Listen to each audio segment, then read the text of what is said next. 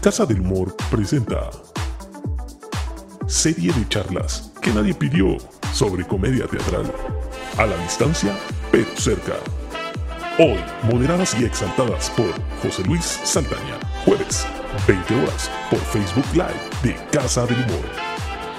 El encierro nunca fue tan divertido.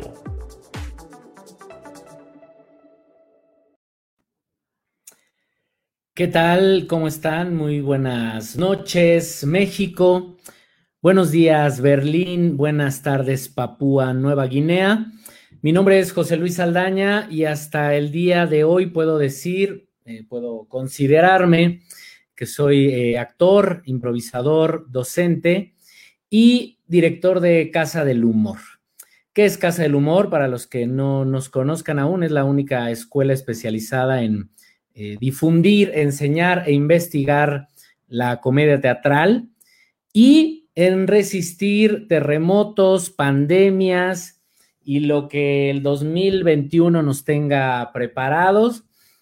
Casa del Humor lo va a resistir, ya hicimos callo, ya no nos espantan. ¿Qué más podría pasar, señoras y señores? Sean todas y todos bienvenidos a esta nueva transmisión de estas charlas que eh, pues ya ni sabemos cuándo iniciaron. Eh, sí sabemos que esta es la decimoquinta, porque eso sí lo hemos eh, contabilizado, pero ya llevamos muchos meses haciendo de estas charlas, pues, un, clásico de los primeros jueves de cada mes en Casa del Humor. Y para esta charla en especial, tenemos unos eh, invitados y unas invitadas muy, muy especiales. Estamos muy contentos porque eh, aceptaron nuestra invitación. Este jueves, y creo que es un, un momento idóneo para hablar del tema, queremos hablar al respecto de qué le pasó al teatro, dónde estábamos, eh, dónde estamos y dónde podríamos estar de tal manera que eh, pues vamos a hablar de nuestra experiencia durante toda esta eh, pandemia que ha afectado pues gravemente a las artes escénicas. Eh, y también nos vamos a convertir, ¿por qué no?, en una especie de videntes para imaginar, dilucidar lo que podría suceder pues a corto plazo, ¿no? Ojalá que que, esto pudiera suceder ya la semana que entra, pero si no, por lo menos pues para final de año, para el 2021, ¿qué podría venir? Y para eso invitamos a un combo de, de, expertos, de teatreros, eh, directores, actrices, productores, que pues nos van a hablar al respecto de esto mejor que nadie. Eh, y para eso quiero presentarles en primer lugar eh, a una destacada eh, hacedora teatral, ella es amiga, este, bueno, eso creo yo, yo creo que todavía somos amigos, ahorita se lo voy a preguntar. Este, nos conocemos de hace muchísimo tiempo, este, es muy querida, muy admirada, y hace poco hizo un trabajo eh, fantástico justo a través de, de estos nuevos lenguajes eh, audiovisuales. Eh, quiero presentar aquí a Valentina Sierra. Valentina Sierra, si puedes aparecer, por favor, por aquí. Eh, ¿Cómo estás, Valentina? ¿Cómo te va? José Luis Saldaña. ¿Cómo estás? ¿Todavía somos amigos? Pues estoy muy, este, ¿fuimos amigos? claro, obviamente que sí, pero qué feo que necesitemos una pandemia para vernos las caras, ¿no? Pues es que ya no hay de otra. Este, aquí nos hemos venido a topar varias personas queridas, también admiradas. Y ahora sí que, como dicen por ahí, pues es lo que hay, es lo que hay. Eh, pero menos mal que hay esto, ¿no? Menos mal que hay esto. Qué maravilla. Qué eh, maravilla. Estoy muy contenta de estar aquí. No, yo también muy contento que estés aquí. Eh, ahorita no he encontrado las semblanzas de todos ustedes, pero voy a decir rapidísimo, Valentina, para que la conozcan y tú puedes este, modelar tus, tu currículum, Valentina, ¿sí? Este, Valentina Sierra estudió la carrera de actuación en la Escuela Nacional de Arte Teatral de Lima e hizo un diplomado en actuación en la Escuela de Cine Madrid en España. Como actriz ha participado en más de 20 puestas en escena. Ha dirigido obras como Menoclauncia, Historia de una ofrenda, Una bestia en mi jardín y Niñas malcriadas, entre otras.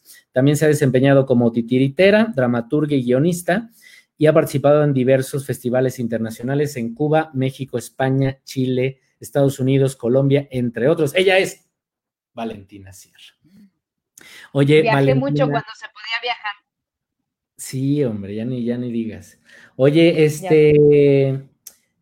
¿Qué pasó? Dime si, si eh, voy a decir correctamente el, título de este espectáculo que, hiciste, pues que será hace como un par de meses, ¿no? Este, ahí eh, coproducido por la UNAM, que es Mujeres Decididas que lavan, que lavan sus propios calzones. No, y. casi, casi. Sí. Te faltó. Está larguito, está larguito, está larguito. Insistentes que lavan y remiendan sus propios calzones. Ahí está, buenas. De hecho, será fantástico que podamos dejar el link este, para pasarlo durante el programa, porque eh, de verdad es un trabajo admirable, entrañable, este, muy bonito, un trabajo muy bonito que se hizo durante la pandemia y por eso te invitamos, Valentina. Bienvenida seas. Muchas gracias, José Luis. Ahorita cotorreamos. Bueno, ahora voy a presentar eh, a un eh, caballero que, que conocí hace no mucho, pero en este tiempo que lo conozco, pues eh, hemos coincidido en varios momentos. Él siempre está haciendo cosas, siempre está movido y lo voy a presentar rápidamente. Él es Samuel Sosa, él es egresado del Centro de Capacitación Cinematográfica, es productor de cine, televisión y teatro, director de Petit Comité Teatro, que es una casa productora que se dedica a producir teatro, empresa con más de 20 montajes estrenados. En 2019 se fusiona con Foro Shakespeare para crear la casa productora Shakespeare and Sia en la cual funge como director de vinculación y gestión cultural, miembro fundador de la Red de Espacios Culturales Independientes Organizados de la Ciudad de México y del Colegio de Productores de Teatro. Samuel Sosa, buenas noches, ¿cómo estás? Buenas noches. Eh, primero que nada, son las 11 de la mañana en Papúa Nueva Guinea y las 3 de la mañana en Berlín.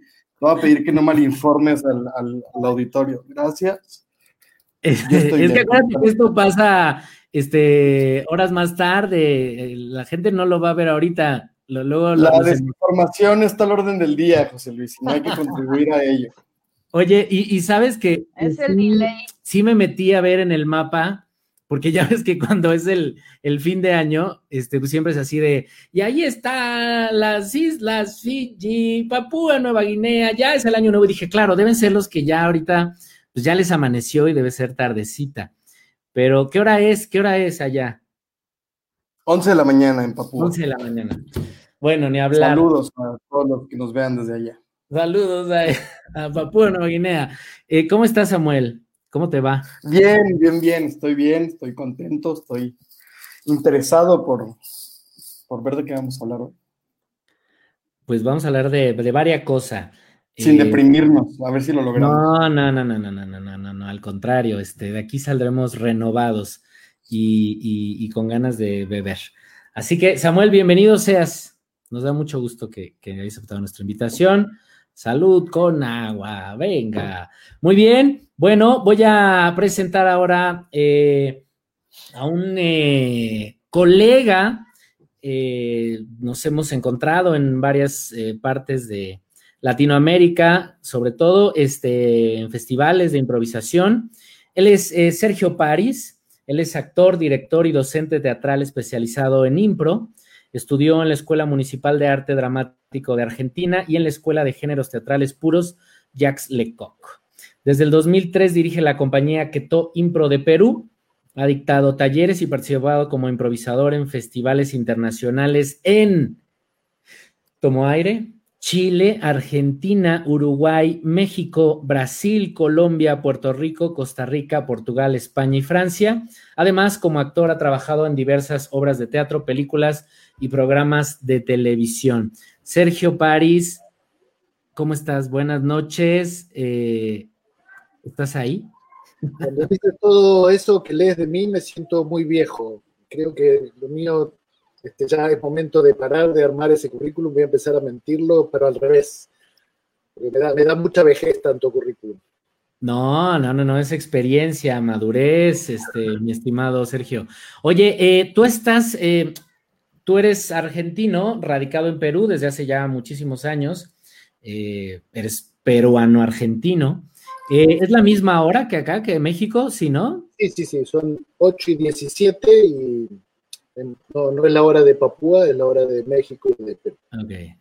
Ok. Porque se ve muy oscura tu casa, donde estés, este, se ve que, ya es muy tarde, pero no, son las 8 de la noche. Eh, mi querido Sergio París, eh, bienvenido seas, nos va a dar mucho gusto que compartas toda tu experiencia, sé que has estado experimentando, eh, pues prácticamente desde que empezó la, la, pandemia en nuestros respectivos países donde radicamos, y, y ya nos contarás al ratito pues, ¿qué has estado haciendo? ¿En qué has estado invirtiendo tu tiempo para, para envejecer este, con dignidad? ¿Vale? Bueno, muchas gracias, mi querido Sergio. Y Sergio, y por último, no por eso menos importante, eh, pues también admiradazo, eh, querido, alguien que ha estado muy activo, eh, generando diálogo, generando productos que, que, se generaron durante esta pandemia. Eh, también por eso inmediatamente pensé en él. Él es Alberto Lomnitz, ha incursionado en la dirección de escena, dramaturgia, actuación, gestión, producción, docencia, diseño de escenografía, iluminación, diseño y construcción de máscaras. Nada más. Estudió su licenciatura en la UNAM y una maestría en comunicación y teatro en la Universidad de Illinois, Chicago. Ha sido director fundador de la compañía Seña y Verbo, Teatro de Sordos de 1993 a 2017, que es una compañía eh, que admiramos muchísimo, que justo eh, hace teatro por y para sordos, ¿sí? Director artístico de la Compañía Nacional de Teatro de 1998 al año 2000, codirector artístico de la Compañía Titular de Teatro de la Universidad Veracruzana de 2005 a 2013 y coordinador nacional de teatro en 2017 y 2018. 18. Ahí está, señoras y señores. Hasta me dolió la boca de tanta cosa. Alberto Lomnitz, buenas noches. ¿Cómo estás? Buenas noches. ¿Cómo te va, Alberto? Muy bien, muy contento de estar aquí con todo y recámara. estás, en tu cuarto. Ah, con todo y cuarto me vine para acá. Muy bien, este, pues en eso estamos todos. Este, es lo de hoy, es lo de hoy. Es lo de hoy. Es lo que hay y es lo de hoy. Alberto, muchísimas gracias por, aceptar la, invitación. Eh, les cuento rápidamente eh, la, mecánica. Vamos a, yo les voy a estar haciendo algunas preguntas. Quien quiera tomar la palabra, eh, comienza a responder. No necesariamente todos tienen que responder todas las preguntas, ¿no? Porque si no se nos va a ir este, alargando el asunto. Y voy a mezclar algunas dinámicas, cosas que preparé para ustedes, para que la pasen bien, para que nos divirtamos. Y a todos los espectadores que, nos están viendo y siguiendo, pues en cualquier momento que quieran hacer alguna pregunta, eh, que quieran compartir algo sobre el tema que estemos eh, hablando, pues será más que eh, bienvenido y, lo iremos leyendo también durante la transmisión. ¿Vale? Bueno, pues dicho lo anterior, compañeros, compañera Valentina, vamos a hacer lo siguiente. Les voy a hacer una serie de preguntas y ustedes, como, como cuando los políticos van a programas de televisión y ya están en campaña y que les dicen solo pueden responder con una palabra. ¿Ok? Solo pueden responder con una palabra, ni más ni menos, ¿sí? Entonces, comienzo. Eh, ¿Yo? La, sí, diga. ¿Todos? ¿Yo? ¿Todos? Todos, todos, todos. Este, ah. yo les voy dando un orden, ¿vale? La primera pregunta es, en una palabra, eh, respóndanme por favor, ¿qué está representando esta pandemia en sus vidas? Valentina Tierra. Eh, Alternativas. Alternativas. Alberto. Revolución. Revolución, muy bien. Samuel. Vértigo. Vértigo. Sergio, ¿escuchaste mi pregunta? Sí. Sí. Aprendizaje. Aprendizaje, fantástico. Eh, ¿Qué representa el teatro en sus vidas, compañeros? Eh, mismo orden, Valentina. Ahorita ya lo, lo, cambio, ahorita lo cambio, ahorita lo cambio. Desahogo. Eh, Sergio. Eh, mi vida. Muy bien, Alberto. Trabajo. Trabajo, Samuel. Eh, sueño. Sueño, no sueño de, de, de que te da. No, no sueño. Bueno, a veces, pero no, no me refiero. Hueva. Deja de hacer insomnio. Muy bien. Siguiente pregunta. Eh, después de todos estos meses que estuvimos encerrados, digo, en Perú todavía sigue la, la, la cuarentena este, activa, ¿cierto, Sergio? No, estamos en fase 4, ¿no? Con... En fase 4, ok. Eh, si pudieran teletransportarse, ¿a dónde les gustaría aparecer? Así decir, ya después de este pedo de que estuvimos aquí en la pandemia, quiero aparecer en PUM. Sergio, ¿dónde? Eh, en cualquier lugar donde podamos estar todo lo que hemos trabajado juntos en esta cuarentena, así, como encontrarme con toda la gente que ha estado trabajando un montón por, este medio y que ahora siento que los extraño como más que antes. Ok, eso es una palabra, ¿cierto? Muy bien, gracias. eh, eh, Alberto, ¿dónde te gustaría teletransportarte? Playa. Playa. Samuel. A la preparatoria. A la preparatoria. ¿A cuál? ¿A cuál? Me da mucho interés a ver a cuál. ¿A, cuál? a la mía, la pasé muy bien. ¿Cuál era? ¿Cuál era? El TEC de Monterrey, Campus Chihuahua. Campus Chihuahua, vámonos. Muy bien. Eh, Valentina. A la prepa de Samuel.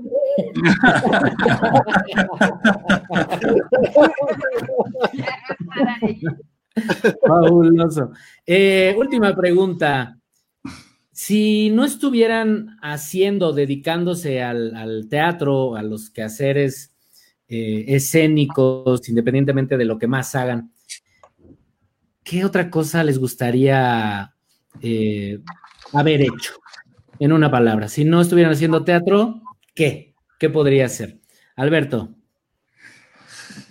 Uh, escultura. Escultura, qué bueno. Eh, Samuel. Eh, diputado. Diputado, fantástico. ¿Es en serio no? No, de verdad, de verdad, de verdad, yo iba a ser. Yo votaría por ti, ¿eh? Gracias. Todos a la prepa y todos votando por Samuel Sosa. eh, Valentina. Yo creo que danza. Danza, wow, buenazo. Eh, Sergio. Estos guías de turismo que andan en todas las ciudades europeas este, gratis, este, no gratis, que la gente no pague, que le dan una propina y visitando un, un mes en cada ciudad. Ok, ok, buenazo, buenazo. Uh -huh. tú, tú, sí eres como los políticos, Sergio, porque les dicen una palabra y no, entonces les dicen. Es muy difícil para una sola palabra. y entonces dicen, este, ¿qué representa la democracia para ti? A mí la democracia significa que el pueblo... Está muy bien, está muy bien. Eh, bueno, vamos a... ¿Perdón? Eso lo aprendí los mexicanos que para decir algo chiquito hacen un preámbulo, lo explican. Son buenos los mexicanos. Es verdad, es verdad, es verdad. De hecho, voy a hacer un preámbulo ahora. Voy a hacer un preámbulo ahora. Eh, vamos entonces a entrar al, al primer eh, tema. Eh, he dividido en tres partes eh, nuestra charla del día de hoy. Y la primera es el antes, lo que ahora llamaríamos la antigua realidad, ¿no? cuando íbamos al, a los teatros y, y, había mucha gente y estábamos todos juntos y no usábamos tapabocas y, no sabíamos que podría ocurrir algo como lo que está sucediendo actualmente. Eh, me gustaría preguntarles que me cuenten rápidamente, justo antes de que nos dijeran, ya llegó, ya está aquí y hay que encerrarse y quédate en casa y se cierran los teatros, ¿qué estaban haciendo? ¿Qué proyectos tenían? ¿Qué estaban, si estaban dando funciones de algo en específico o si estaban eh, ensayando algo? Cuéntenme eh, brevemente dónde se encontraban en sus vidas en ese momento. el que quiera. Sí, Valentín.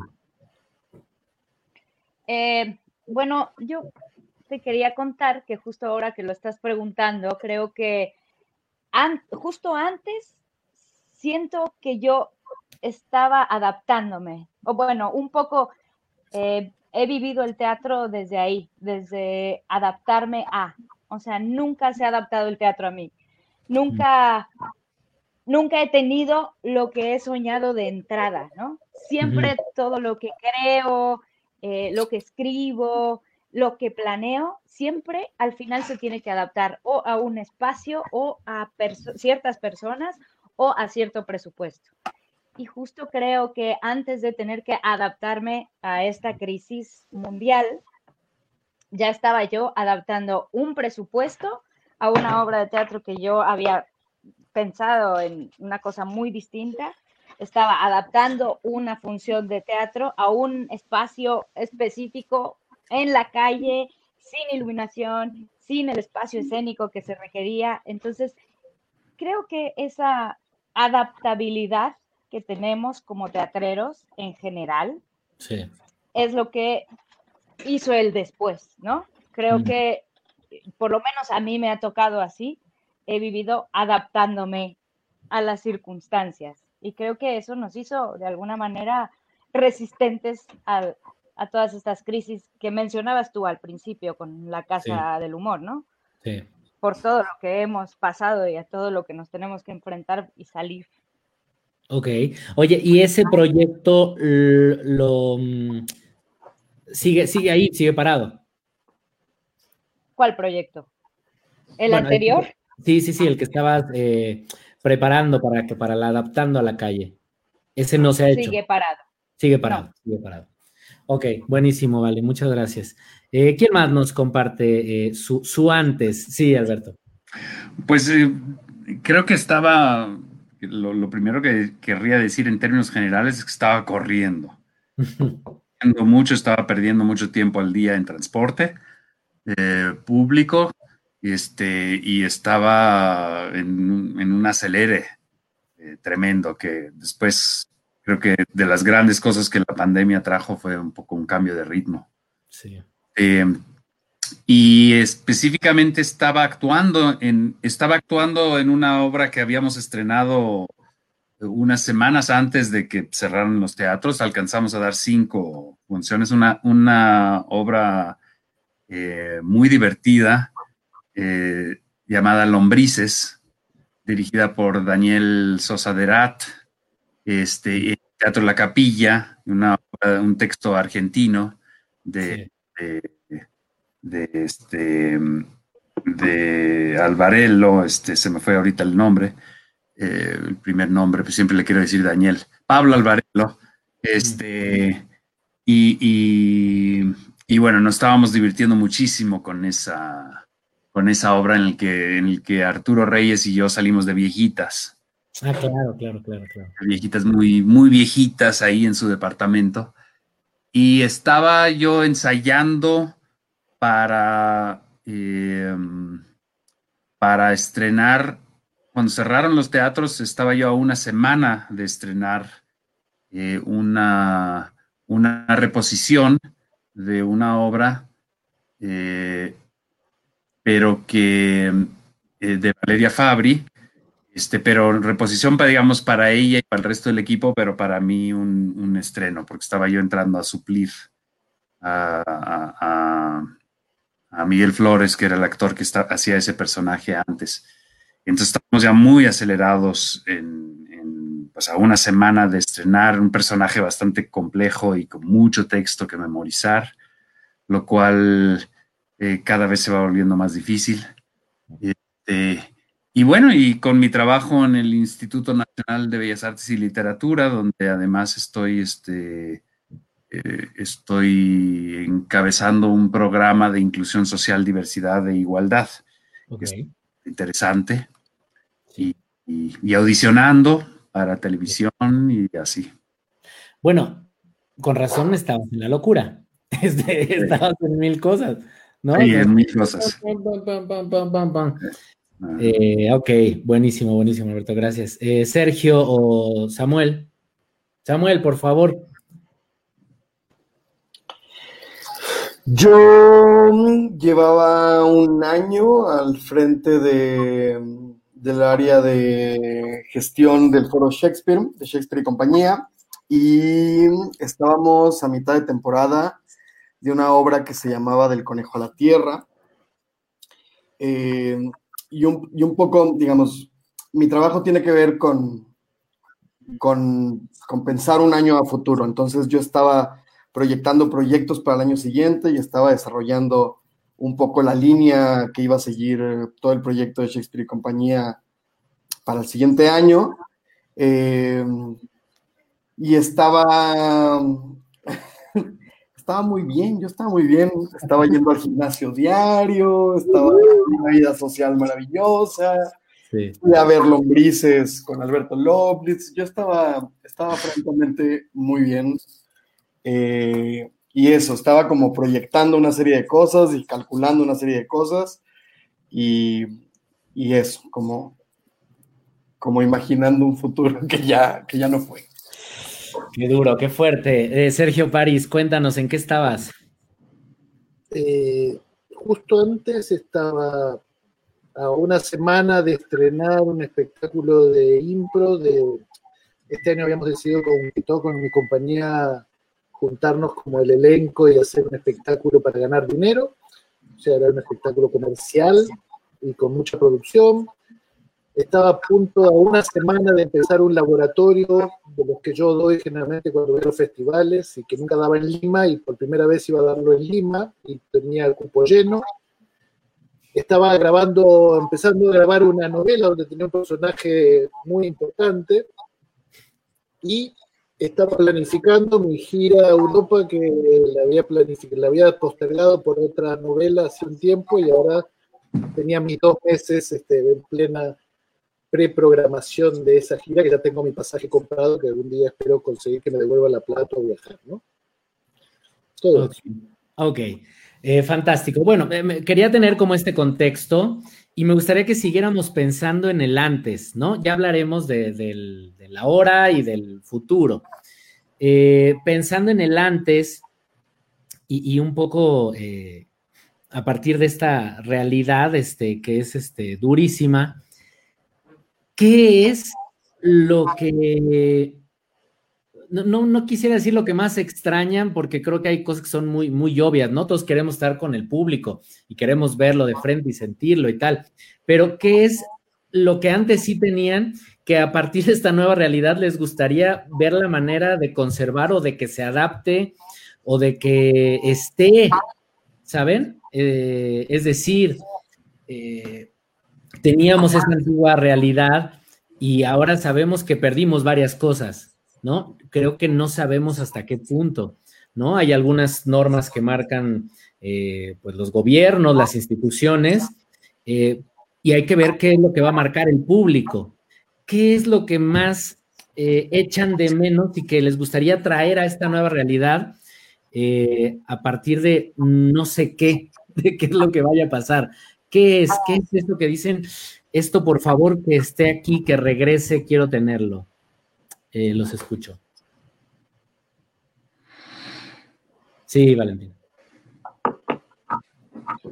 Pues eh, yo, más que pensar qué quiero, hay cosas que odio, que no soporto, eh, como tener miedo a la gente, miedo al contacto, jamás lo había tenido eso es lo que más echo de menos. Creo que he logrado adaptar muchas cosas de las que hacía y puedo hacerlas distinto. Creo que puedo conseguir diferente trabajo. Creo que creo que puedo un montón de cosas. puedo adaptarme, pero perder el contacto para mí ha sido brutal. Yo además soy, soy así, soy muy abrazona, somos en general un gremio muy de contacto, ¿no? Eh, y tenerle miedo a eso, o sea, veo gente y me orillo, ¿sabes? Ya de por sí, mujer en la calle, en la noche, no, ya voy con miedo. Ahora, tenerle miedo al contacto, para mí es ya, ya que, sigue, ¿no? No puedo rozar a nadie sin sentirme, ah, me tengo que desinfectar el brazo. Eso es lo que más extraño. Ok, ok, fuertísimo, fuertísimo. Este, ¿quién más nos, comparte ahí? Sí, Samuel. Eh, yo coincido con Valentina en que en que extraño no tener miedo, ¿no? Creo que creo que había algo, bueno, no sé, lo voy a refrasear distinto. Yo, yo vivo en una dicotomía estos meses, porque por un lado, por un lado sí creo que el sistema del que veníamos y el sistema que alimentábamos en nuestra cotidianidad estaba roto en muchos sentidos, ¿no? Cosas que ya habíamos diagnosticado, cosas que ya sabíamos que estaban mal de la forma en la que hacíamos, sobre todo arte y cultura en este país. Creo que ya, ya, ya estábamos en el camino de, de verbalizar lo que estaba mal de este sistema y en vías de corregirlo. Y entonces cuando la gente dice que venimos de un sistema que no debe de perpetuarse, yo coincido a grosso modo, pero ese sistema o ese, ese mundo que ya no existe, pues también tenía, tenía cosas buenas, tenía el contacto, tenía el abrazo, tenía la cercanía, tenía la ausencia de miedo. Eh, y entonces hacer las paces con, esa, con esas dos realidades que dejamos atrás y tratar de depurar todo lo que sí servía de aquel universo y que hay que intentar luchar por ello, cuesta trabajo en medio de todo lo que identificamos también como podredumbre y como, como descompuesto, ¿no? Entonces, eh, pues eso, a grosso modo creo que eso. Ok. Eh, Alberto, Sergio, ¿quieren este, eh, complementar? diría lo mismo, ¿no? Coincido totalmente con, los dos, sobre todo con Valentina, el, el, miedo no me gusta, no me gusta, nunca me gustó el miedo en ninguna forma, ni yo sentirlo, ni la sociedad lo siente. Y hoy siento que hay mucho miedo y que mi mayor preocupación es que miro al futuro y ese miedo va a tardar muchos años en irse. Y eso a mí me da, eh, me da cosa, ¿no? Es como que siempre atenta contra la libertad y, me gusta. Me gustaría, de todo lo de anterior, creo que quedaría con, con eso. Si se pudiera limpiar así mágicamente, diría, olvidémonos del miedo. Ok, ok. Eh, eh, te veo asintiendo, Alberto. Este, sí, estoy, estoy muy, de, muy de acuerdo con todos. Creo que lo único que agregaría quizá es que extraño a las multitudes, extraño que haya mucha gente en el mismo lugar. Desde las, digamos, desde una fiesta de cumpleaños hasta, hasta una, no sé, hasta un teatro, una reunión, estar, es esas, esa cosa de que, de que da el, estar con muchas personas al mismo tiempo, eso lo extraño un montón. Ok, ok. Bueno, muchas gracias. Eh, agradeceremos también ahí que, quienes nos están siguiendo, pues nos, nos escriban ahí qué extrañan, qué echan de menos, cómo, cómo están. Eh, yo, yo mm, eh, cuando pensamos en esta charla, la pensamos pues, cuando empezó más o menos la, la, pandemia eh, y decidimos sacarla ahora porque aquí en México ya abrieron los teatros hace aproximadamente tres semanas, ¿no? Eh, y, nos parecía eh, que era pertinente empezar a charlar de estos temas porque pues ya no estamos, estamos como en la transición, ¿no? Ya no estamos en la cuarentena absoluta, este, hay, ya hay muchísima gente afuera, tráfico, caos, este, lo, lo de siempre, Em, pero abrieron los teatros, ¿no? Entonces, bueno, eh, pensaba que, era un, buen momento para hablar al respecto de este tema y, ya arrancamos, ¿sí? Pero eh, a lo que quería llegar es a que pues es un tema fuertísimo, porque los que nos dedicamos a esto, pues hemos pasado ahí por una, estamos pasando todavía por una crisis en muchos sentidos. Y, sabía que esto también se, iba a volver una especie de desfogue, ¿no? Eh, y bienvenido sea. Pero vamos a hacer una dinamiquita muy rapidita para aligerar el asunto. ¿Por qué no? Eh, les voy a hacer una serie de preguntas a cada uno, cada uno de ustedes y elige una opción. ¿Sí? Elige una opción. Entonces, Valentina Sierra, playa o bosque.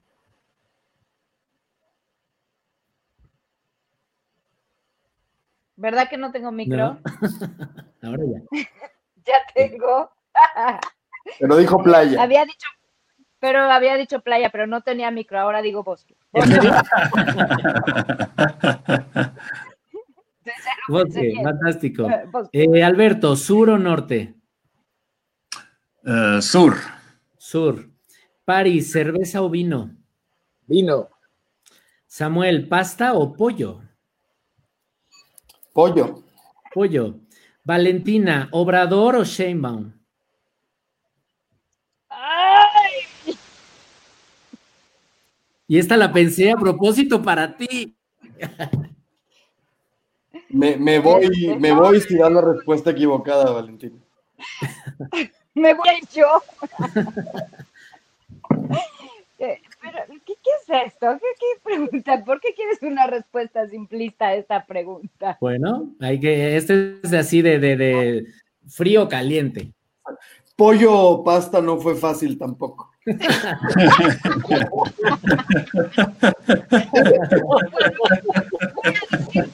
playa. Obrador Playa, playa. Yo ya sé cuál es. Eh, Alberto, ¿Netflix o cine? Mm, cine. Cine. Eh, París, ¿izquierda o derecha? Izquierda. Samuel, ¿arriba o abajo? Ah. Arriba. playa, playa. playa, playa, siempre playa. Muy bien, ¿qué es lo que vamos a hacer a continuación? Este, esta dinámica se llama eh, verdad o mentira, verdad o mentira, y va de lo siguiente. Cada uno de ustedes va a pensar en, va, va a articular dos frases, ¿sí? Eh, breves, cortas, Solo que una será una verdad y la otra será una mentira. ¿Sí? Y se lo van a decir a, un, a uno de los eh, compañeros, compañeras que están aquí y esa persona tendrá que adivinar cuál es verdad y cuál es mentira. ¿Sí? Eh, ¿Está claro? ¿Sí? Piensa en dos frases, una es verdad y otra es mentira. Y la otra persona tendrá que adivinar cuál es cuál. Entonces, eh, va a empezar Sergio París, ¿sí? Que es este improvisador y ya lo tiene aquí. Y se la va a decir a Alberto Lomnitz, ¿sí? Alberto Lomnitz se la va a decir a Samuel Sosa y Samuel Sosa a Valentina y Valentina a Sergio y ahí cerramos, ¿sí? ¿Está claro? Entonces, Sergio París a Alberto Lomnitz. No, no, no, no está claro, no está claro. No está claro. Eh, para mí ¿No está claro el orden o no está claro el ejercicio? No está claro el ejercicio. ¿Puede ah. ser verdad o mentira? Sí, yo podría decir, por ejemplo, dos frases. Em, una vez participé en eh, los Juegos Centroamericanos y em, entregué los premios a lo mejor del cine porno. ¿Sí? Y yo tengo que adivinar tienen que adivinar cuál es la verdad y cuál es la mentira, ¿sí? Y de lo que yo dije, una es verdad. ¿Cuál podría ser? Chan, chan, chan. Sí, pero bueno, yo no juego. Este, entonces, Sergio París. Sergio París, eh, tú le dices tus dos frases a Alberto Lomnitz, por favor. Eh, bueno, Alberto, eh, la primera que es verdad, es este, creo en Dios y soy muy religioso.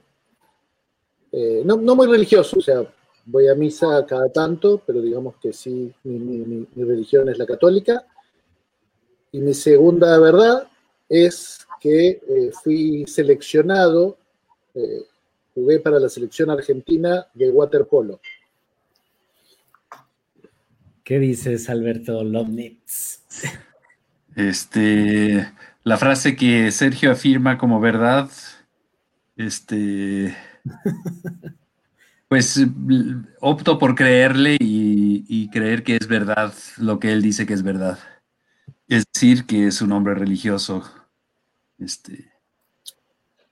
Ok, ok. ¿Qué dice Sergio? Soy agnóstico y, y aunque este cuerpo ahora esté deforme, eh, alguna vez fui seleccionado de waterpolo de Argentina. Caras vemos, caras vemos, creencias, no sabemos. Muy bien, buenísimo. Eh, Alberto, por favor, di tus dos, eh, tus dos frases a Samuel. Eh, la primera es que, eh,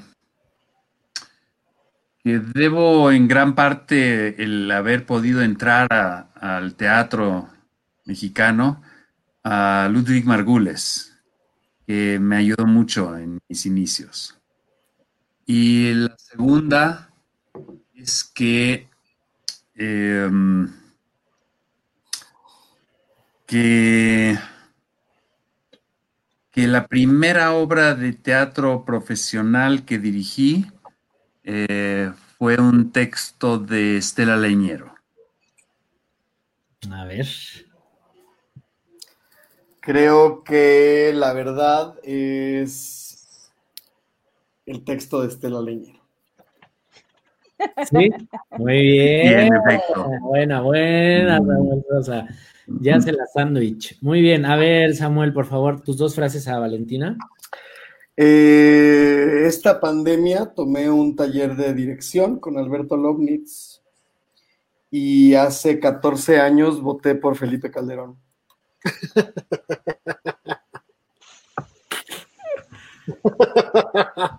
Yo, yo, creo en ti como director. Quiero pensar que así fue.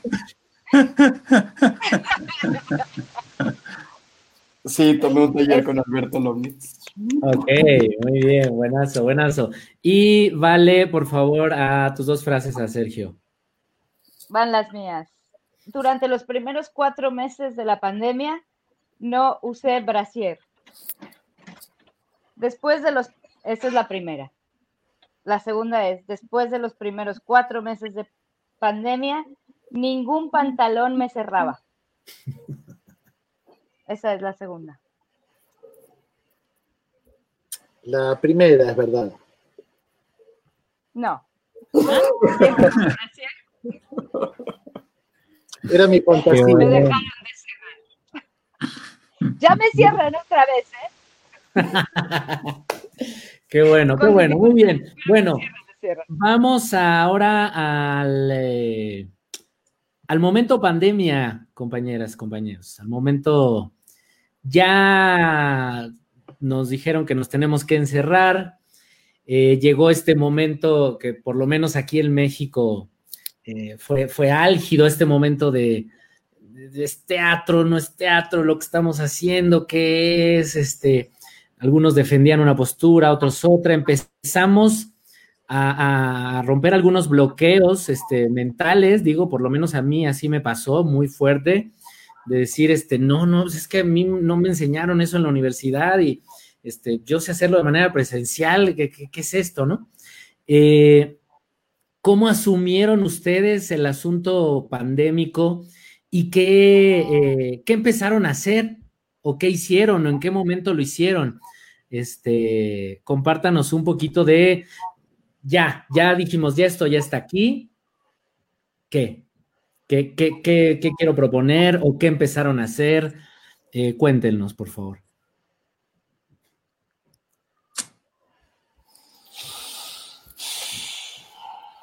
¿Quieren que empiece yo otra vez? sí, por favor. Date. Nina, por favor. Para poder estar de acuerdo. Bueno, a mí me dio. me dio. Me dio un primer, eh, una primera etapa de parálisis absoluta eh, sí. que me duró, me duró poco, es verdad, pero sí fue un, sacón de onda y además esperábamos como familia que durara una semana, dos, cuando mucho. Entonces fue como, bueno, vacaciones, nos hace falta, eh, ya vendrá el dinero y ya, dos semanas después, pues se vio que esto iba para largo, entonces fue un parón. Eh, a mí me llegó muy rápido, muy rápido la depresión. Eh, sí, sí me hundí por un momento, dije, ¿qué, qué va a pasar? Y el único, lo, lo que me mantenía a flote era un chat de mujeres en el que nos desahogábamos y entrábamos en crisis y llorábamos y nos escribíamos, hacíamos Zooms y nos emborrachábamos juntas y llorábamos. Eh, y eh, esa fue la boya.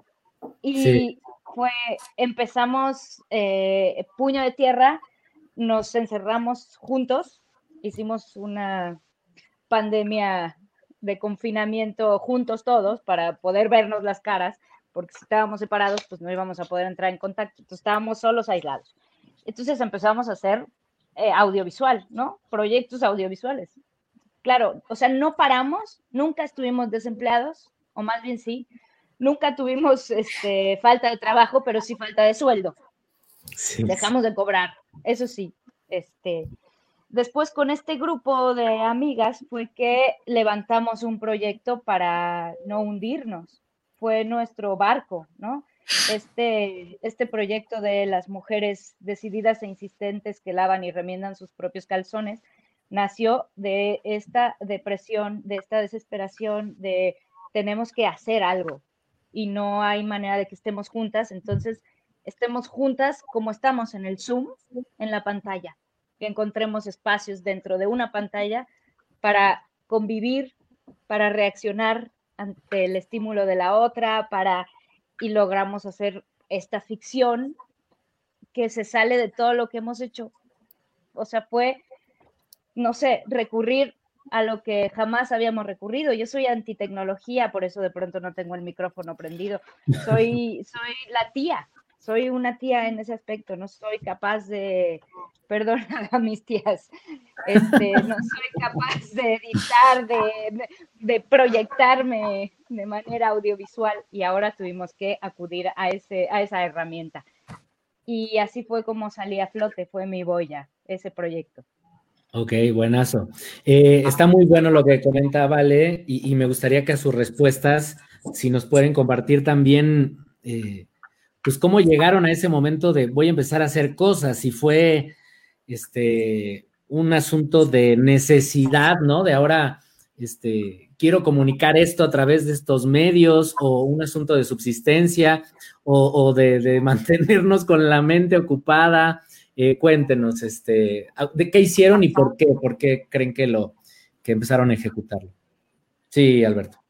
Este, mm, mm, me, en un principio, este, el estar eh, en, confinamiento eh, me encantó. Y la verdad debo decir, hay algo de eso que me sigue gustando mucho, es decir, el, andar en shorts todo el día, este, yo no siento gran necesidad, estoy feliz en mi casa. Y además en un principio dije, esta es mi oportunidad para terminar un proyecto de escritura Mm.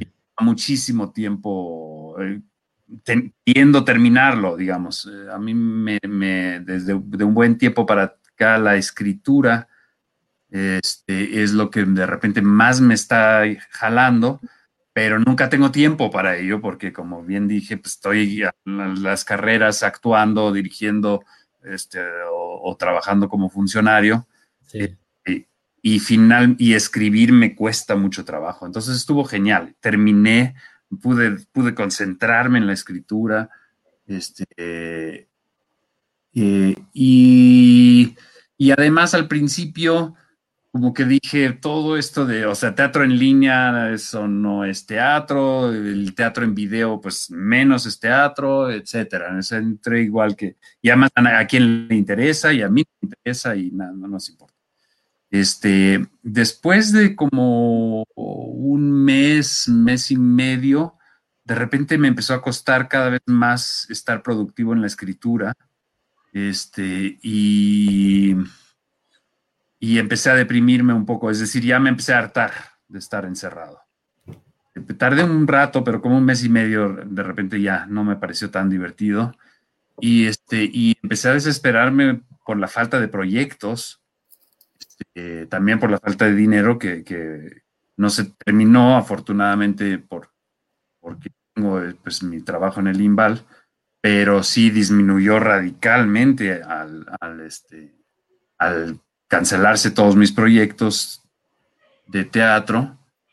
Eh, y, y, este, y entonces finalmente fue conversando con mi hermano un día por teléfono él me dijo, es que creo que tenemos que entrarle a esto, o sea, entrarle al toro por los cuernos, es decir, eh, ya no podemos seguir ignorando que esto ya es una realidad y que es una realidad que probablemente ya vino a quedarse. Entonces tenemos que empezar a pensar en cómo vamos a, pensar nuestro trabajo y nuestra vida, etcétera, un poco más en línea.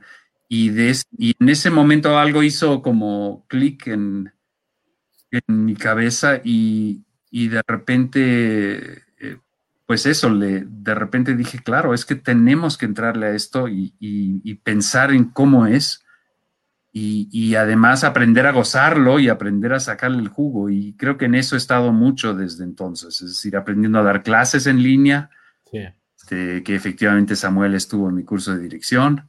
Este, eh, y actuar en línea, pues hicimos una adaptación de lombrices eh, eh, online, este, y ahora estoy un poco dirigiendo en línea y etcétera, y es, es decir, realmente y, y, pensándolo además, ¿no? Este, pensando en qué es, qué es, qué, qué, hacia dónde va nuestro arte en línea, pensando además que exactamente eso que me dijo mi hermano, es decir, esto no es algo que el hecho de que regresemos a los teatros eh, no, no significará que se acaba nuestras la, vida en línea. Yo creo que la vida en línea que ahorita estamos que hemos experimentado como la única posibilidad ya no va a ser la única posibilidad y regresaremos a los teatros y a las calles y a la pero la parte en línea que ya existía desde antes, desde luego,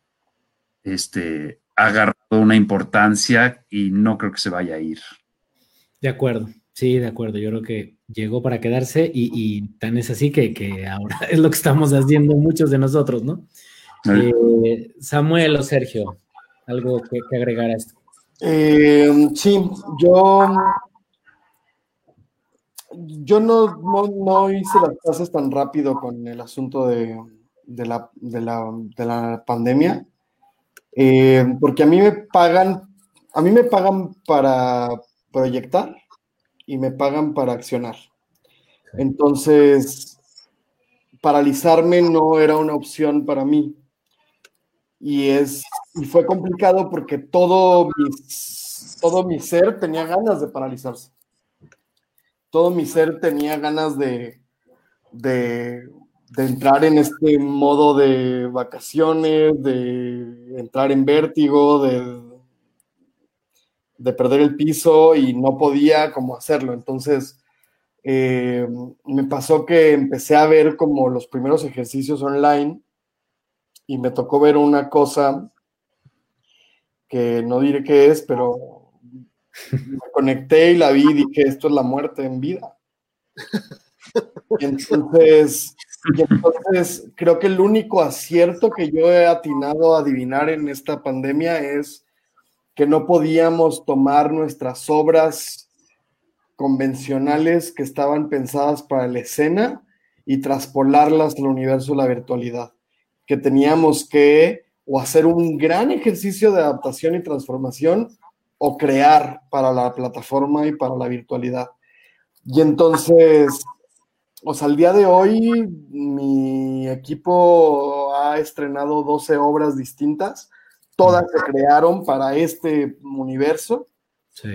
Eh, lo que me ha permitido también medir eh, cómo el público ha estado comprando boletos y cómo también yo hace un mes hubiera coincidido con el hecho de que esto no iba a desaparecer.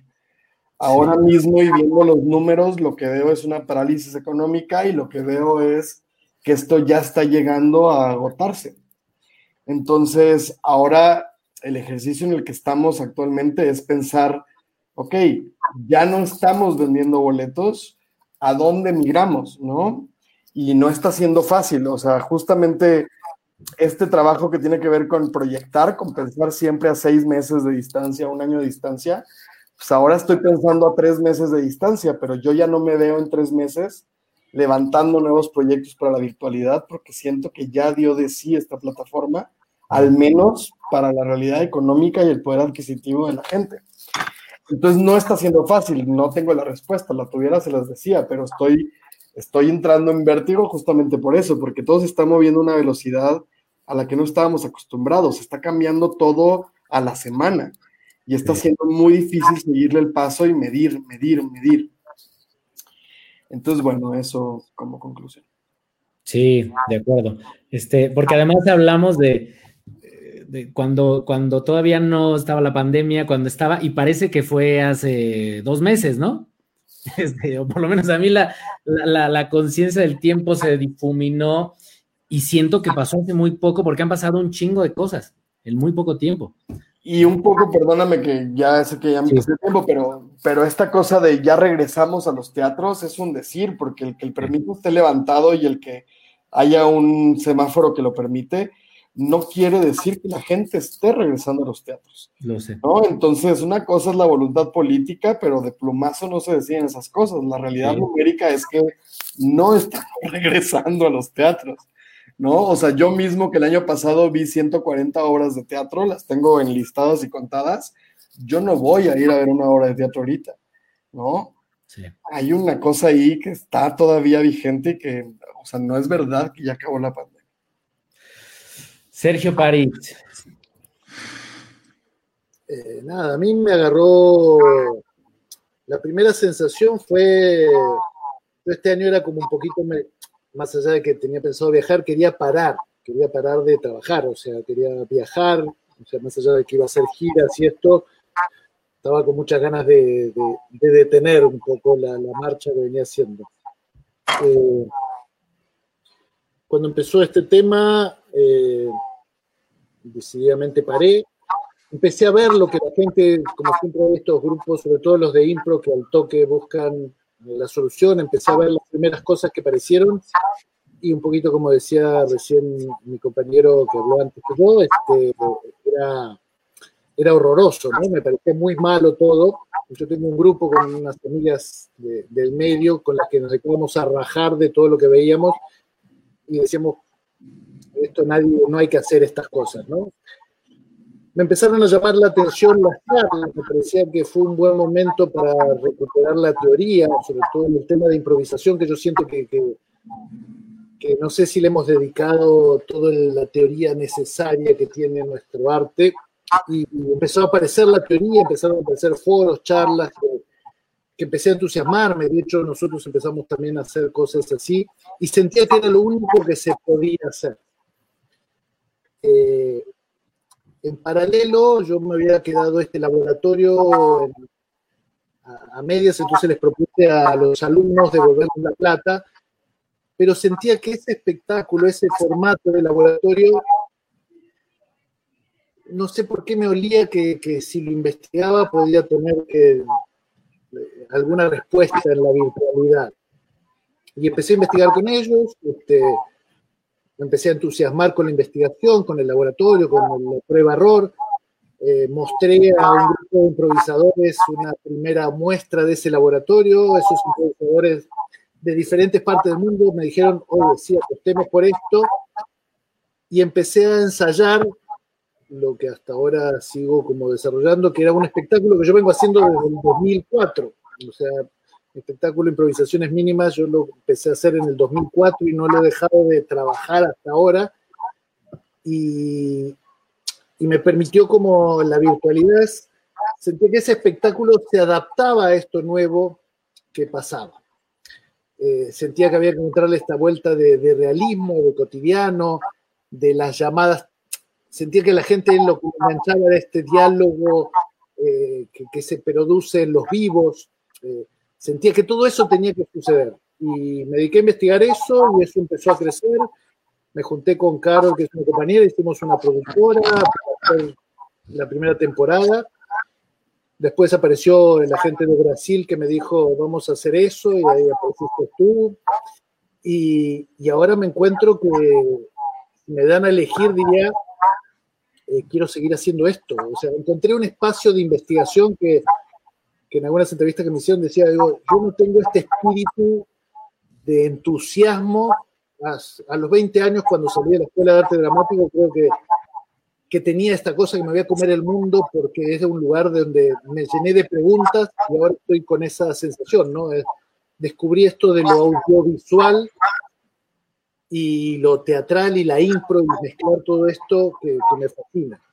Eh, creo que cuando volvamos a lo que volvamos vamos a volver alimentados. No sé qué es lo nuevo que va a ser ni cuándo va a ser pero me he sentido como en una escuela este, en la cual sigo creando y sigo investigando que estoy feliz. Muy bien, muchas gracias, Sergio. Eh, pues bueno, creo que la, transición la tenemos ahí más o menos clara, ¿no? Pasamos de, las charlas, este, de vamos a hacer, este, encontrarnos, de vamos a poner nuestros videos de, las obras que grabamos, a vamos a empezar algo eh, que mm, cuyo medio sean estas nuevas plataformas, ¿no? Eh, sin tener que definir qué es, porque no, es el, objetivo de esta charla, ¿no? De vamos a ponerle un nombre.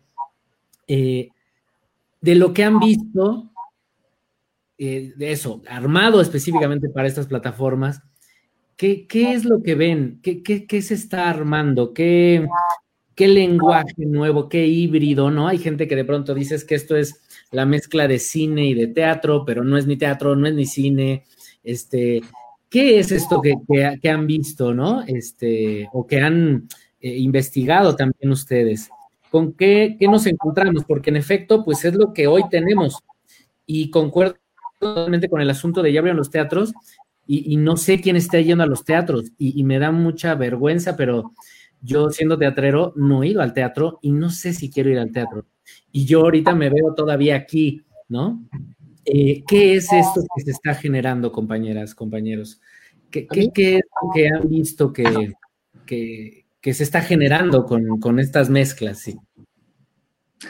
Yo, quisiera comentar eh, sobre, sobre un asunto nada más, porque es eh, porque ha sido una sorpresa para mí. es el teatro por streaming. O sea, esta idea de que de repente, eh, de, que está pasando ahora gracias a que pues ya de repente pues se puede volver al teatro, por lo menos el espectáculo puede estar en el teatro, aunque quizá no llegue nadie. Entonces, bueno, pues le metemos unas cámaras y lo mandamos por streaming y está sucediendo en vivo. Y eso y, eh, todo el tiempo, digamos, me pareció un absurdo. Es decir, pues, ¿cuál es el chiste de ver una obra? O sea, ¿por qué no simplemente se graba un buen video y mm. se, transmite el video en streaming? Es decir, ¿qué sentido tiene hacer un streaming en vivo?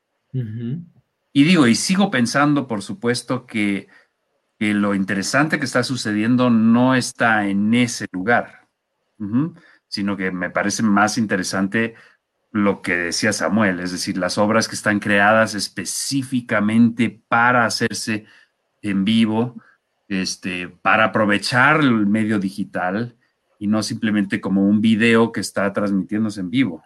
Eh, alguien en algún momento, un amigo con el que hablaba, me decía, pues es que pues, es como ver un partido de fútbol, ¿no? Finalmente.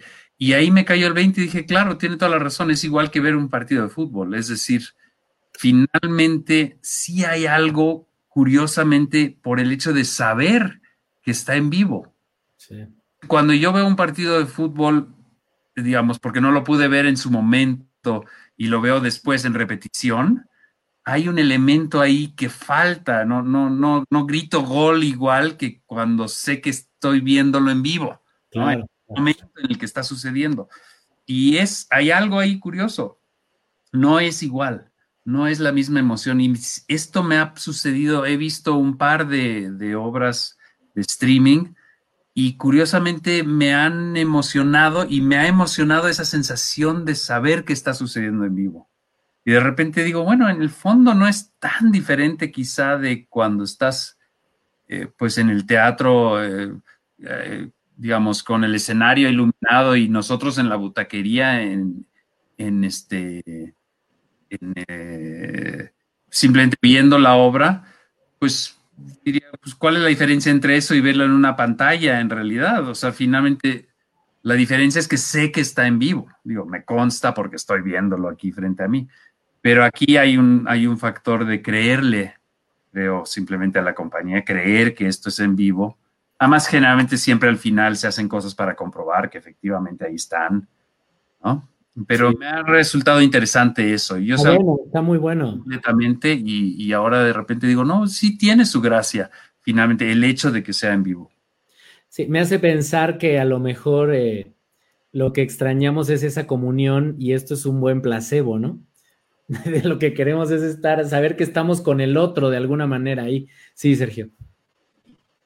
Nada, escuchaba, decía, eh, creo que, por ejemplo, a mí me pasaba antes que todo lo que había visto de impro grabado me parecía mal. O sea, yo probé, probé de distintas formas, desde con mucho dinero hasta sin dinero. Y todo me parecía, yo no encontraba la vuelta como la impro y lo audiovisual funcionara. ¿no? Este, sentía que lo mejor que podíamos hacer era copiar a Hook Lines Anyway y así todo no me convencía, ¿no?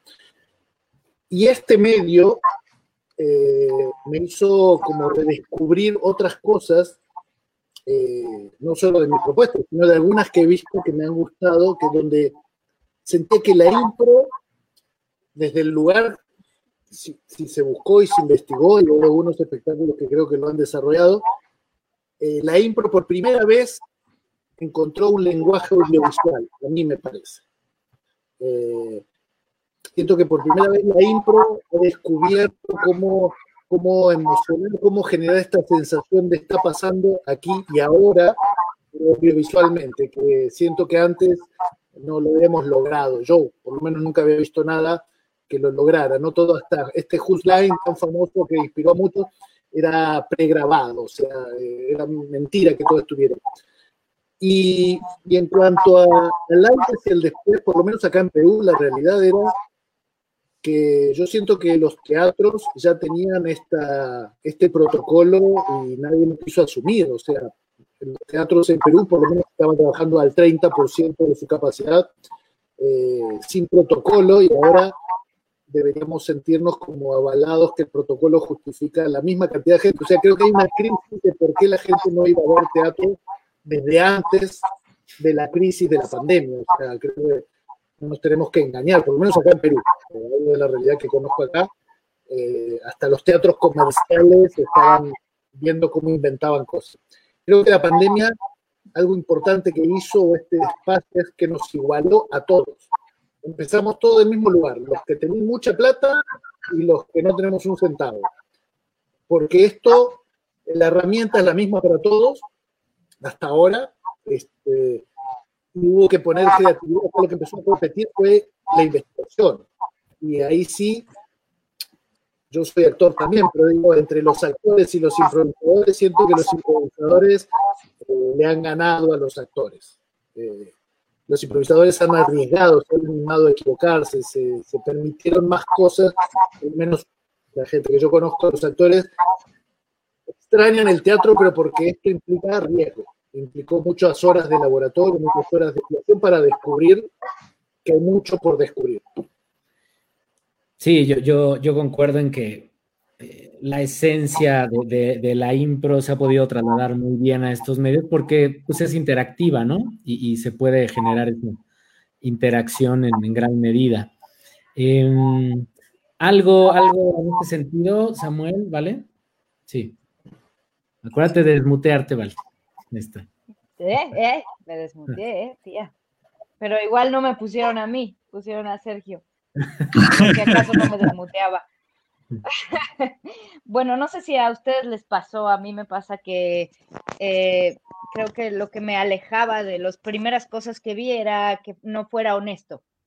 Creo que de pronto veía cosas como vamos a jugar a que sí estamos juntos, vamos a hacer como que no estamos en pandemia, vamos a hacer como que la cámara no es una cámara, sino que es un espectador y esas cosas a mí no me atrapaban, ¿no? O voy a jugar a que soy cineasta, no es cierto, no eres cineasta, ¿no? Y se nota y no, mm, es, es, es muy difícil dar un salto a otra profesión y no sé, cuando yo veía cinismo, cinismo de, pues no estás aquí porque hay una pandemia, así que voy a poner una cámara y no voy a jugar a que no es así, así es, y estamos lejos, entonces no nos podemos tocar como como en edificio San Miguel, tal cual. Creo que no había, vamos a pretender que estamos en un teatro. No, es un Zoom, entonces vamos a hacer un Zoom. Estamos en un Zoom, porque no estamos cerca, porque estamos cada quien en su casa. Y creo que fue de las primeras cosas que yo vi que, que sentí que funcionaban. Era muy real, porque era, no pretendía no ser eso, ¿no? Eh, y esas fueron las cosas que a mí me atraparon. Dije, sí, sí se puede, sí se pueden hacer cosas así, ¿no? Con este cinismo, todo lo que yo veía que no trataba de ser lo que no era, era lo que a mí me atrapaba y me tenía ahí, ¿no? Sí están lejos, sí nos separa la pandemia, sí, y aún así podemos seguir creando. Y eso es lo que me tenía a mí, ¿no? Después, ¿qué sigue? Yo ahora la semana pasada tuve función, fue mi primera vez en escena. Fue Presencial. autoteatro. Presencial. Ah, ok, ok. Sí, sí fue en, sus coches. este, y fue muy padre, la verdad, porque sí estaban ahí, eh, la gente estaba muy eufórica de estar viendo algo de verdad en vivo, no era cine, no era Netflix, eran personas de carne y hueso que se caían, que este, sacaban la cabeza como perros en carretera, gritaban, este, prendían las luces, tocaban el claxon. Era además pues, una función afortunada porque era de seña y verbo, una dirigida por Alberto, eh, de hecho, fue el circo. Mm. Y entonces, como hay muchas señas y es muy física, pues funciona muy bien, eh, sin sin necesidad de estar cerca, ¿no? La veían de lejos y funcionaba. Y fue una experiencia grata, o sea, fue como un, ah, un poquito de regreso, ¿no? Ahora voy a dar funciones en la Estela de Luz, donde habrá gente de verdad, sin coches alrededor. Los invitaría, pero ya dijeron que no quieren ir al teatro, entonces no, y los voy a invitar. Pero al teatro, al teatro, no, ya, no, olviden. y ya les contaré cómo, cómo me va, pero es, para mí es terrible tener restricciones, o sea, tener que hablarle a, mis compañeros de escena de espaldas para no escupirles, estar lejos. Esta función que voy a hacer es una función en la que yo corría y abrazaba al público, me subía encima, los tocaba, jugaba, y ahora no puedo acercarme, por supuesto, tengo que hacer todo eso desde de lejos y justificar eso. Y es horrible, sí, sí, me, sí me falta algo, ¿no? Sí. No sé cómo vaya a ser la experiencia, ya les contaré ya que no van a ir. Oigan, y, sí, sí, sí, Alberto. Quisiera agregar otra experiencia nada más también es personal eh, y que es este y que es lo de lombrices. A partir de la obra de lombrices, este, de repente decidimos que, pues queríamos de alguna manera ah, llevarlo a, al hospital. Este, y, eh, y nos decidimos, como tantas otras personas, por la plataforma de Zoom pero desde el principio dijimos, si, si esto va a funcionar, igual que Samuel, digamos, si esto va a funcionar, tiene que ser algo realmente hecho para el Zoom. Y entonces hicimos una adaptación de la obra, que realmente es una obra nueva en su mayoría, que se llama Lombrices Muertas y que es como una especie de segunda parte, porque Lombrices es la historia de dos viejitas en el último día de, su vida, este, y Lombrices Muertas, pues son las mismas viejitas, pero pues ya están en el purgatorio, este, y entonces, eh, y la idea de eso, siempre lo que dijimos desde el principio, para que funcione, si está en Zoom, pues la gente tiene que estar ahí, o sea, yo he visto mucho, muchas obras en Zoom donde el público no está presente, este, sino hasta el final para como conocer a los actores, que está bien, pero finalmente para mí eso es lo mismo que streaming, es decir, eso es finalmente algo que, que pues el público sabe que está en vivo porque está en Zoom, pero finalmente, no, o sea, no hay ningún, la, el chiste yo creo del Zoom específicamente, y creo que mucho del, de lo que podemos hacer con lo digital es justamente la parte interactiva. Este, me, he visto cosas, por ejemplo, en Facebook Live, eh, que me han parecido de repente más interactivas que muchas cosas en Zoom. ¿Por qué? Porque tienen el chat y la gente está participando muchísimo a través del chat. Entonces, y si eso se aprovecha, este, eh, como, como, como pues lo que ustedes montaron, lo que tú montaste, José Luis, ahí de, de, este, de la improlucha online, ¿no? Donde finalmente el chat se vuelve una parte divertidísima eh, para nosotros también, para como público, es decir, estar leyendo lo que los otros dicen, esa parte se vuelve muy divertida. Nosotros lo que hicimos fue, este, eh, estas, estas viejitas están en el purgatorio y, y, eh, y el público es como una especie de jurado que va a decidir, es su juicio final, básicamente, y el público va a decidir si, si finalmente van a ir al cielo o al infierno, cada una de las dos. Y, este, y tienen oportunidad de interactuar y tenemos que improvisar un poco en el sentido de que nos pueden preguntar lo que quieran, pueden hacer comentarios. Pero realmente se les invita mucho a esa parte de participación. Este, y había otras partes libretadas.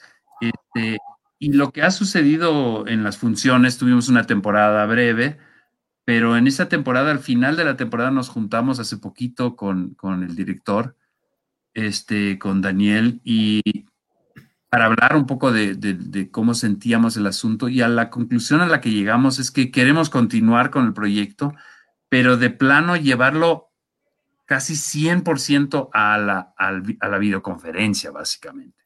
Es decir, a que realmente sea como vengan a hablar con estas viejitas y con, con el esposo, y de eso se trata, ¿no? Y que es un conversatorio, ¿no? Donde, y lo que vimos además que ha resultado muy interesante es que de lo más interesante, nosotros teníamos una parte donde les preguntábamos em, al público que compartieran experiencias, digamos, similares, porque estas dos, digamos, yo, yo estoy quejándome de, lo que era convivir con esta viejita. Entonces les decimos al público, ¿alguno de ustedes ha vivido algo parecido? Cuéntenos sus experiencias. Y nos dimos cuenta que lo que, y finalmente en la última función de repente lo decidimos cambiar, porque nos dimos cuenta que a la gente le encanta ficcionar finalmente y ser parte de la ficción. Entonces ahora al final de repente lo que les decíamos es, ustedes, porque se supone que este, este jurado nos conoció en vida, entonces les decíamos, yo les decía, ustedes que conocieron a Martirio, ¿a poco no es una ojeta? ¿No? ¿A poco no les hizo alguna ojetada? Entonces la gente alzaba la mano y decía, sí, cuando yo no sé cuánto, y empezaron a inventar miles de historias sobre lo que la otra viejita hacía. Entonces, esa idea de repente de invitar al público a ser parte de la ficción, inventar con nosotros y a jugar realmente con nosotros, creo que sí es una oportunidad que, presenta el Zoom y que está muy interesante. Sí, es, un acierto y creo que no es tan choqueante como cuando estás en el teatro que de pronto te dicen, a ver, tú pasa, y que es así de, no, no, no, no. esto que decía de pronto Sergio, como de todos estamos a la par, ¿no? Todos hemos hecho una charla de Zoom, no es algo que te sea ajeno como si es, ven y súbete al escenario y es, yo nunca me he subido a un escenario, ¿no? Eh, me parece un gran acierto. Eh, bueno, nos estamos aproximando al final de esta charla. Eh, sí, Sergio, Sergio. No, quería sumar este, este, concepto de que creo que este medio nos ha obligado a, a, juntar otros, otras artes, como, eh, no sé, en, mi caso yo me he tenido que juntar con alguien de audiovisual, porque este es un medio audiovisual. Pues sí. Entonces, eh, en mis espectáculos, eh, yo empecé a trabajar con una directora de fotografía de cine, porque la impro eh, para entrar en este juego, este, si no todo el tiempo estábamos improvisando en este plano Zoom, ¿no? que es el que conocemos. Y, y una directora de cine eh, tenía de, de, fotografía, nos empezó a abrir como la cabeza hacia dónde ir, y creo que eso, eh, eso permitió encontrar otra narrativa, otra, otra forma, aparte de qué textos también decir, porque siento que el texto teatral es muy diferente al texto audiovisual.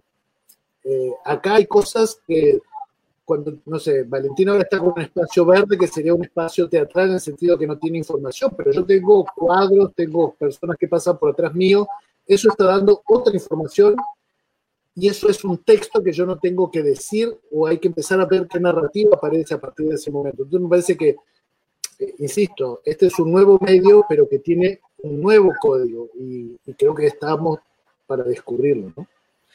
Pues ya estamos en ese. ¿Puedo? Espérate, no, ya sé que estamos ya al final, pero ¿puedo? Estamos llegando al final. Nada, no, este, Todos hemos interrumpido a Samuel. Eso Quiero hablar. Por favor. Puedes hablar si no vas a exponer mi green. Si van a exponer mi green, yo digo que no. Yo amo tu green. Por favor, Samuel. No, no, no. Yo, yo lo único que quiero decir es que eh, o sea, yo sí, yo sí soy cineasta, yo sí me formé cineasta. Antes que teatrero, yo, yo, yo soy director de cine.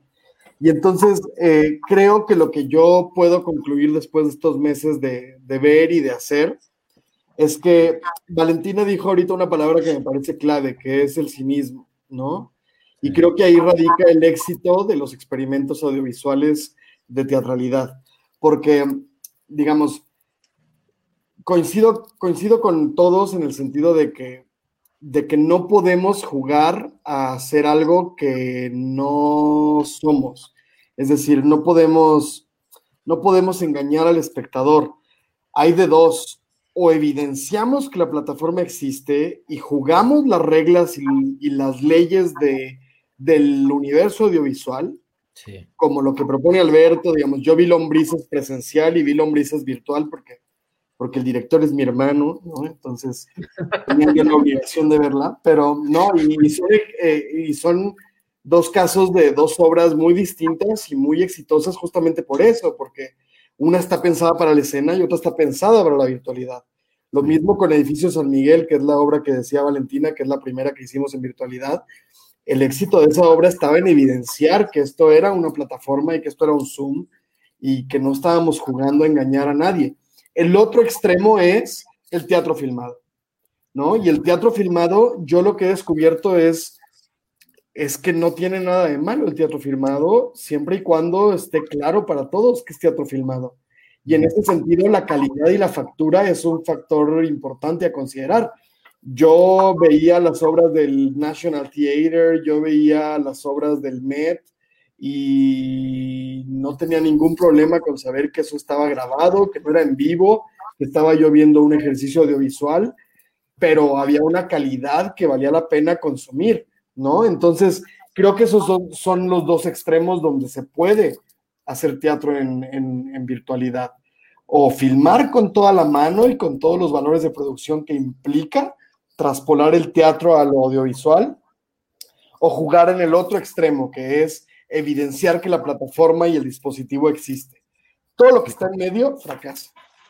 Entonces creo que, pues creo que eso es como lo que yo he concluido en estos meses, como, como evidenciar y ser cínicos en lo que estamos haciendo es importante porque el espectador tiene una cultura audiovisual muy grande porque ha visto contenido, cine, televisión, series y ya no lo puedes engañar.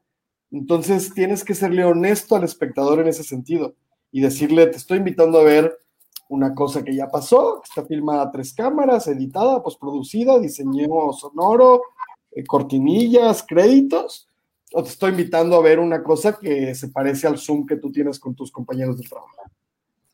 Sí. muy, eh, muy, interesante, ¿eh? gracias Samuel, me gustó muchísimo tu comentario. Ya no medio pedo, ya fíjate, imagínate.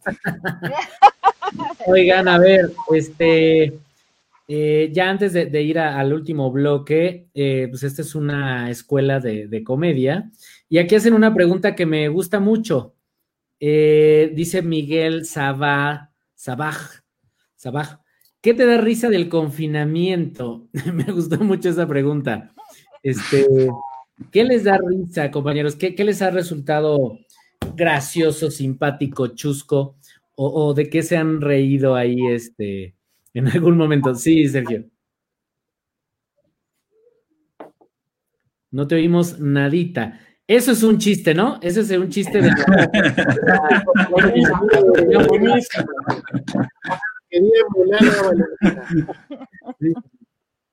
eh, no, decía que yo vivo en un condominio, en, unos edificios, este, departamentos, y yo me reencontré con ese, con mis vecinos. O sea, yo creo que antes de esto no tenía mucha idea de mis vecinos. Y durante todo el tiempo que lo único que podía ver eran mis vecinos, me reencontré y mi pareja me puso en el grupo de WhatsApp de mis vecinos, así sin consultarme, y de golpe empecé a enterarme de este mundo de los vecinos. Y, y me ha sido muy divertido este, establecer esa conexión con los vecinos, ¿no? Era como eh, todo, toda esta, todo este puterío, diría, yo lo llamaría así como para darle un nuevo, un bonito nombre, eh, era muy divertido en el sentido de que éramos este, la vecindad del Chavo, este, con, con, con, con, los diferentes personajes y cómo cada uno intentaba molestar al otro de alguna forma o complacer a los otros. Eh, me pareció que la convivencia vecinal ha sido muy, muy placentera, ¿no? A mí, a mí particularmente he encontrado muchos temas de conversación este, y amigos nuevos en el vecindario. Bueno, tienes que saber que de hecho se hizo una obra aquí que se llama Edificio San Miguel, donde los vecinos conviven y que Samuel Sosa produjo.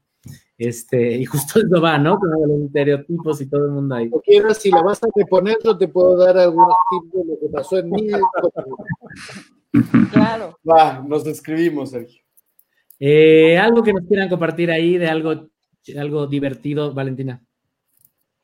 Eh, a mí lo que más me da risa es lo expuesto que queda la paternidad y la maternidad, porque estamos conviviendo todos en casa. Y en las juntas más serias, es en donde aparecen los hijos, ¿no? Ahora estoy trabajando en la SEP, entonces hay juntas de verdad muy serias. Y la banda se saca mucho de onda cuando aparecen los niños, los bebés, los... Sí son así de... No,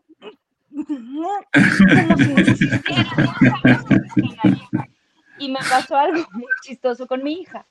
Mi hija estaba en clase, ella es muy seria, muy cumplida, estaba con sus audífonos y yo pasé por atrás, agarré la computadora, me fui porque tenía una junta, pero había una máscara de paloma que iba a usar en un video y la vi y no pude evitarlo y me la puse y pasé por atrás de ella durante su clase haciendo...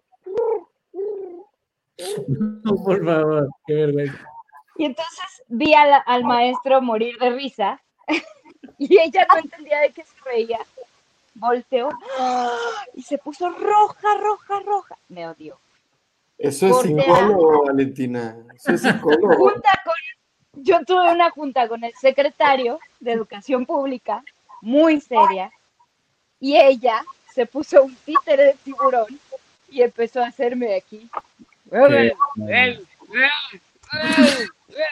Para que veas lo que se siente. Qué bueno, pues es que le hiciste una humillación pública. Sí, soy, soy una mala persona. Oye, ¿y balconear al, secretario, ¿le, dio risa o, se incomodó? Ni un poquito. A él no. Él no. A los otros sí. A, los otros, a los otros sí.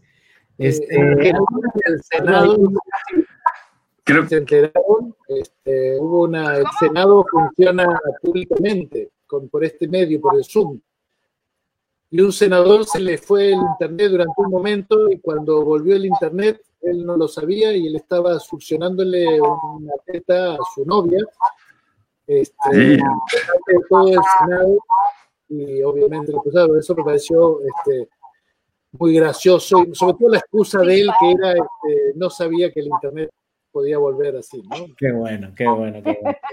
Eh, fue una, una, historia tremenda, pero bastante trágica, porque le costó su trabajo al. al, pero a los que somos del partido que no creemos en él, este nos pareció muy gracioso.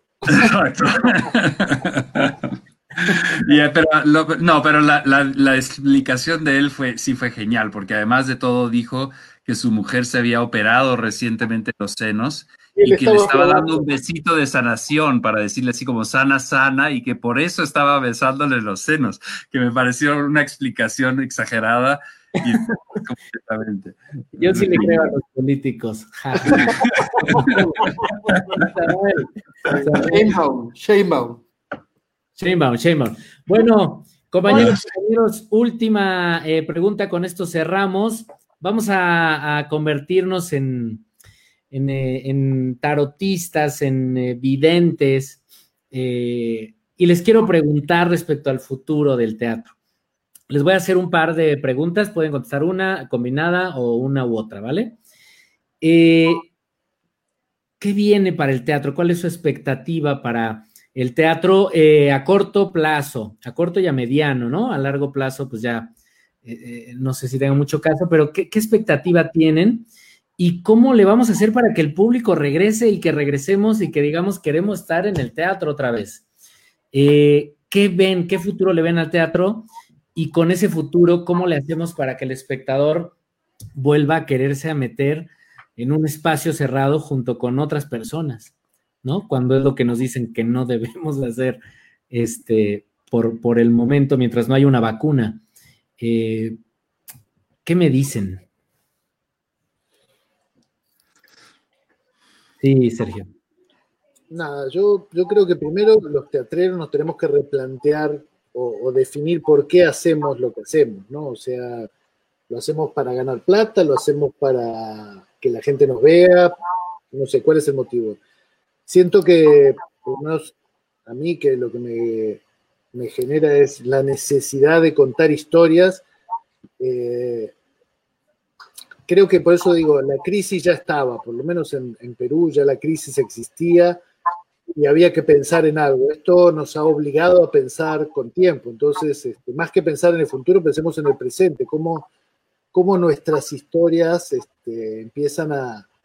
Nos preocupamos por generar estas historias que atrapen a la gente. nada, empezar a pensar un poco en ese sentido, que, cómo hacemos para atraparlos pero desde nuestra propia pasión, creo. Claro, que, finalmente es lo que ha llevado al público en, otras ocasiones, ¿no? Este, que se conecte con lo que queremos comunicar y que, vea que, tenemos pasión. también lo alejó, ¿no? Creo que la falta de eso también lo ha alejado. De acuerdo. Eh, ¿Cuál es su expectativa, compañeras, compañeros? ¿Qué, qué, qué viene? ¿Qué podemos esperar eh, no sé, en 2021, ¿no? Este, porque ahorita creo que vamos a seguir en las mismas. Sí, Samuel.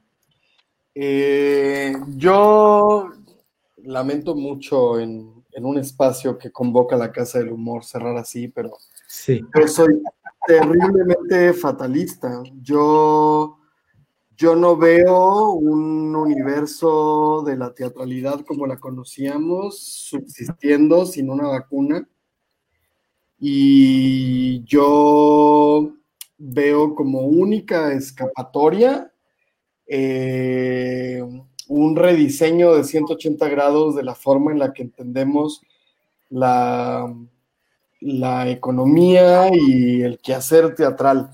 Eh, ayer Adriana Pantoja en el Congreso Nacional de Teatro hablaba de un concepto que me voló la cabeza que se llama la enfermedad de los costos y digo, no, no, no, no tengo las herramientas como para parafrasearla. Por ahí voy a poner el link ahorita, pero, pero le da el clavo a todo el cáncer que se lleva comiendo los últimos 30 años a las artes escénicas del mundo y, de cómo somos el, el peor competidor de mercado que existe y de cómo eso solamente tiene una solución fundacional, es decir, tenemos que ir al origen, tenemos que ir a la forma de producción, tenemos que ir a los modelos, tenemos que ir a la forma en la que la política se, se inmiscuye con las artes escénicas. Yo soy terriblemente fatalista, o sea, lo, lo mejor que me ha pasado en esta pandemia es TikTok, así lo pongo. Creo que TikTok está haciendo la nueva teatralidad, creo que 45 segundos está haciendo la clave, ahí está la realidad, ahí está la verdad. Olvídate los funcionarios, TikTok es el futuro, a menos de que rescatemos desde la base nuestra profesión. Qué fuerte, qué fuerte. Este, le voy a pedir a la producción, le voy a pedir a la producción. No me vuelva a invitar, gracias. No, no, no. Este, estos videos luego los colgamos en YouTube y los distribuimos con nuestros alumnos que corte toda la intervención de Samuel, por favor, este, desde el principio, ¿vale? Este, no, Samuel, entiendo, entiendo, entiendo. Este, sí, no, no, el panorama no es halagador, pero, pero quiero saber dónde, cómo, ven ustedes, ¿no? Este, ¿qué, agregarían, eh, Alberto Vale? Pues yo, yo no soy nada fatalista como aquí el buen Sam y no me gusta TikTok. Eh, yo antes de la pandemia, como que estaba muy clavada en eh, una idea de, en la idea de sacar al teatro del teatro, ¿no? Y pensaba, para que el teatro sea democrático se tiene que salir del edificio teatral, tiene que llegar más lejos. Estamos haciendo un teatro elitista, estamos haciendo un teatro que es accesible para muy poquitas personas, hay que sacarlo del edificio teatral, hay que reventar y de pronto llegó la pandemia y eso hizo, exactamente, ¿no? Lo sacó del edificio teatral, ahora quisiera que volviera al edificio teatral, pero, pero sí tiene, todas las crisis tienen algo de bueno, ¿no? no las crisis no son necesariamente malas. Estos cambios pueden llevarnos a cosas eh, maravillosas que no sean necesariamente terminar en una isla del TikTok. Por ejemplo, creo que lo, lo único que estoy haciendo de teatro yo ahorita es al aire libre y gratis. Mm. Entonces, en este momento estoy llegando a gente que no llegaba las obras que estaba haciendo, ¿no? Eh, veo Edificio San Miguel, por ejemplo, que le iba muy bien y que había público de toda la República, no el público coyoacanense que la vio en su momento en el vicio, ¿no? Entonces, esta crisis sacó al teatro de su centralización en la que vive y lo está llevando a lugares donde no, es, no existía. Ojalá con la vacuna recuperemos los espacios que ya teníamos, pero en este momento estamos abriendo puertas que no habíamos abierto porque, porque era más cómodo no abrirlas o porque no teníamos esa necesidad y ahora la tenemos. Entonces creo que todas estas puertas que se están abriendo no se deberían de cerrar. Y me parece maravilloso que se hayan abierto y ojalá exista una vacuna para regresar y abrir las que ya teníamos abiertas y que no se suicide Samuel Sosa, porque es una persona valiosa para el teatro. Ha sido una semana difícil, es todo, me disculpo. No, está muy bien. Este, me, parece muy buena la, visión que nos comparte, ¿vale? Este, pues es que nos venimos a replantear muchísimas cosas, ¿no? Este, y, y esta me parece una valiosísima, ¿no? Este, si no es en el recinto teatral, ¿dónde podría ser ahora, no? Este, antes no era dentro de un teatro, ¿no? Este, lo hacían en unos graderíos ahí, este, nuestros maestros, los griegos. Eh, ¿qué, agregarían ahí, este, Yo, visualizo eh, realmente como una especie de bifurcación. Es decir, por una parte, este, que, es, digamos, la misma bifurcación que sucedió cuando empezó el cine. Es decir, finalmente el cine comenzó por eh, hacer eh, realizado por gente de teatro. Y lo mismo la televisión. cuando empezó la televisión, pues era gente de teatro Este, además la televisión al principio era en vivo, así que realmente era muy así como que pues el teatro y mucha gente de teatro empezó a hacer televisión y lo mismo este, cuando fue el cine. Y en cada uno de estos, y ahora está naciendo una nueva, una nueva um, plataforma, un nuevo género, nuevo medio, pues que es este, que, a mí me ha dado por llamarlo arte vivo digital, pero pues todo el mundo está llamando de diferentes maneras, teatro, teatro online, lo que sea. Pero creo que eso es, no es exactamente cine, no es exactamente televisión y definitivamente pues no es exactamente lo que llamamos teatro, es otra cosa.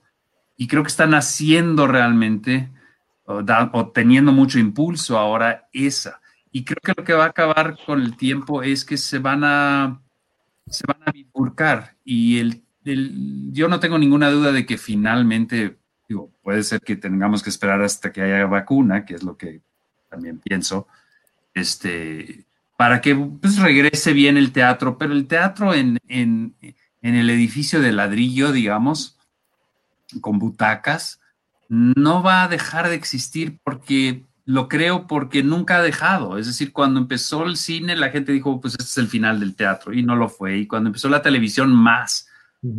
Como de, pues este, ya, eh, ¿quién va a querer ir a una sala si tenemos una televisión y puedo ver el teatro en mi casa? Y sin embargo, pues sigue habiendo televisión y por supuesto, y también hay teatro. Este, y yo creo que ahora simplemente se abre una, una, una cuarta avenida, digamos, que nos permitirá a nosotros como artistas escénicos este, también explorar, que es eh, pues este arte vivo digital. Fantástico, Alberto, muchas gracias. Eh, bueno, pues este, eh, hemos llegado al, final de nuestra transmisión.